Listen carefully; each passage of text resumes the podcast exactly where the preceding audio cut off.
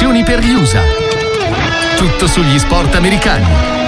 Doncic pulls up three-pointer. Bang! Bang! Doncic wins the game at the buzzer. Brady steps up, goes end zone, intercepted. Oh my! An incredible shot by LeBron James.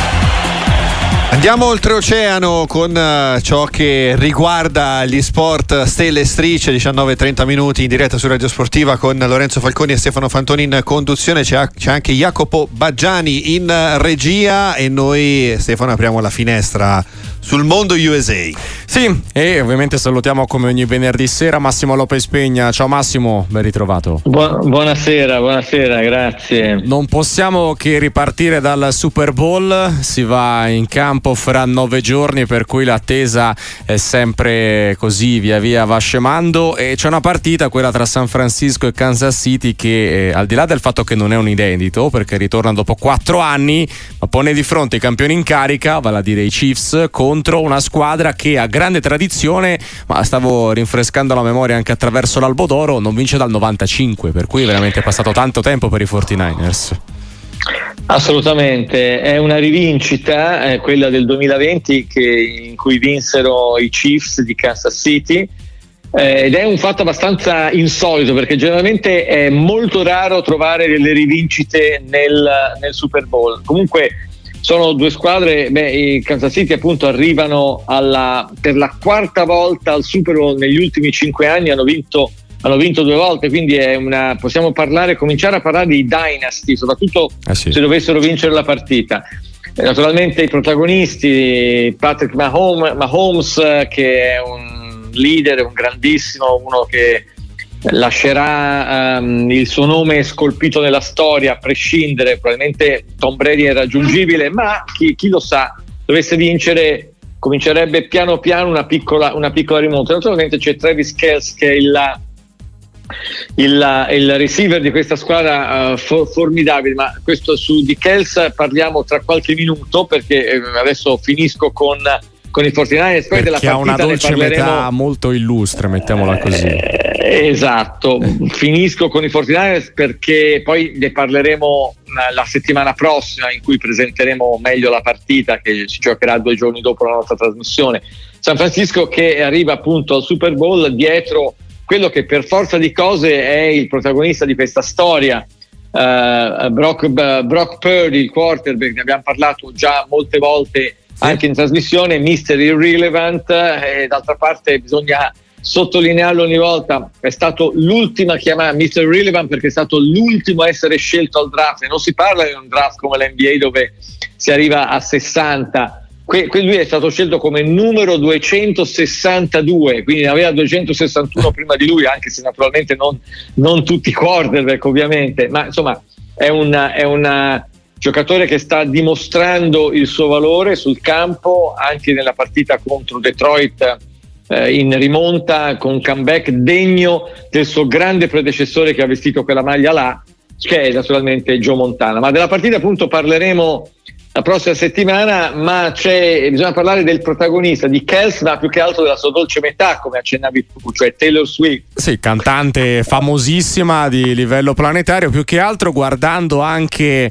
eh, soprattutto da quando questa relazione è venuta alla luce in maniera chiara, evidente, eh, come sia diventato quasi un tema da agenda politica, verrebbe da dire, in, negli Stati Uniti, perché eh, portali di informazione eh, notiziari che solitamente trattano di politica eh, interna eh, ne parlano ed è diventato un tema a tutti gli effetti. Non so, ovviamente seguendo con maggiore attenzione quello che accade negli Stati Uniti, Massimo, sarà mai capitato prima d'ora che una relazione di un giocatore di football avesse così tanta rilevanza e risonanza?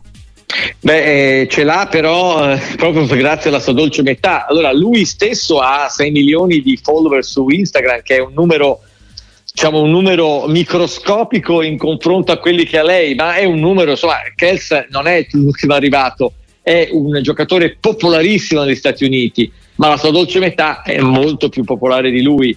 duecentosettantanove milioni di follower su Instagram. Uh, un, più di un miliardo di incassi nel suo ultimo tour, Ira Tour. Ma perché parliamo di questa cosa? Parliamo di follower perché eh, tra l'altro Taylor Swift inquadrata costantemente una camera dedicata a lei durante le partite, ogni, ogni sua reazione, perché è una cantante, appunto, come hai detto tu, planetaria. Cioè, mia figlia è una sua grandissima fan, cioè siamo, mi ha costretto ad andare a vedere il film. Eh, tra l'altro non è neanche, devo dire, non è neanche male. Taylor Swift piace anche, piace anche a me, boomer, come vengo definito. Però se non ci fosse stata tua figlia di mezzo, non so se... Esatto, esatto. Ma eh, su Taylor Swift eh, sono stati fatti delle, delle, chiamiamole delle illazioni da parte, eh, addirittura accusata di fare dei complotti politici, ma, ma anche il candidato repub- l'ex candidato repubblicano alle primarie contro Trump, Vivek Ramaswamy, ha, diciamo, ha detto che, insieme anche alla una delle conduttrici di One America News Network, insomma, che la Taylor Swift potrebbe aver tramato anche attraverso il Pentagono, eccetera. Ma cos'è che si teme di Taylor Swift? Proprio i duecentosettantanove milioni di follower. Cioè, una parola della Swift, capisci che potrebbe cambiare il corso delle elezioni. Incide molto di più di uno slogan di un politico, in pratica. Ma non ci sono dubbi, anche di Donald Trump, che ha tantissimi milioni di fans, certo. Ma chiaro che i follower di Taylor Swift non sono tutti americani, sono eh, appunto planetari, globali. Ma duecentosettantanove milioni, il paese, gli Stati Uniti hanno trecento milioni di abitanti, cioè eh, lei stessa, tra l'altro, si è Um, non è rimasta neutrale, perché per esempio a novembre ha invitato eh, i giovani ad andare a registrarsi per le elezioni, perché uno dei problemi degli Stati Uniti è che votano in pochi, soprattutto i giovani, c'è un grande assenteismo alle urne, e l- pochi giorni, in pochi giorni dopo questa, questo messaggio abbastanza telegrafico su, su Instagram, trentacinquemila nuove registrazioni in un colpo solo. E comunque lei ha fatto l'endorsement pubblico nel duemilaventi a Joe Biden, quindi proprio l'estrema destra negli Stati Uniti, quelli che seguono Trump e, e in particolare i repubblicani, temono moltissimo il coinvolgimento della Taylor Swift in, in tutto questo, e quindi lanciano delle accuse naturalmente eh, false e, e però c'è questa, eh, questa è una storia nella storia che continueremo a seguire naturalmente anche nelle prossime settimane, ma mi sembrava molto no ci sta molto ci curioso. Sta assolutamente, anche perché poi appunto arriva il Super Bowl, eh, però si incastrano tante storie, eh, da quelle più puramente commerciali anche a quelle che possono avere anche una, una risonanza eh, politica. Veniamo invece a quello che accade solo sul parquet, eh, parliamo di N B A, parliamo di Simone Fontecchio, che con Utah piano piano si sta guadagnando il suo spazio, ma anche a proposito del futuro dice non penso di andare via, ecco, da, dai Jazz. Diciamo che non dico andar via sul più bello, perché comunque è un'esperienza tutta in divenire, però eh, comunque se il suo spazio, se lo spazio ce l'hai, perché abbandonare, mi verrebbe da dire. Esatto, eh, io non so quale sarà il futuro di Simone Fontecchio, eh, la cosa positiva è che ci sono delle squadre di primo livello che si sono interessate a lui, e questa è la cosa che conta di più. Poi che cosa fare, eh, naturalmente non sta né a me né a, a nessuno di noi. Ma io dico che adesso che si è ritirato un certo spazio uh, nel, nel, ai Jazz, e i Jazz uh, diciamo che da metà gennaio, da metà dicembre a metà gennaio hanno vinto quindici delle ultime diciannove partite, anche se adesso sono in una serie negativa di tre partite consecutive, hanno recuperato terreno, sono ventiquattro e ventisei, sempre un record negativo, ma sono al decimo, al decimo posto nella, nella classifica del, dell'Ovest, dell'West. Eh, quindi sono nel, in zona play-in, con possibilità secondo me di qualificarsi anche ai play-off, hanno l'ottavo posto molto molto vicino. Ma Simone ha poi parlato con la Gazzetta dello Sport, ha detto, per tutto bisogna citare quello che ha detto l'allenatore Will Hardy, che è un candidato a coach of the year, un, un novizio ma che sta facendo benissimo. Ha detto non si parla abbastanza di quello che Simone fa ai due lati del campo, e si riferiva in particolare alla fase difensiva, perché sta dando una grandissima mano Fontecchio in fase difensiva. Aiuta, è diventato titolare a metà novembre, a fine novembre, anche grazie a, o a causa di infortuni dei suoi compagni, ma poi dal quintetto titolare non è più uscito, e questa è la cosa importante. Lui stesso ha detto ho sfruttato l'occasione quando ho giocato per via degli infortuni, e ora sono in quintetto, ho il mio minutaggio e posso permettermi anche di commettere qualche errore, eh, poi mi danno sempre uno dei matchup più difficili della partita, e questo naturalmente mi fa sentire eh, molto orgoglioso di questo fatto, il fatto che appunto eh, gli danno la, la marcatura più complicata.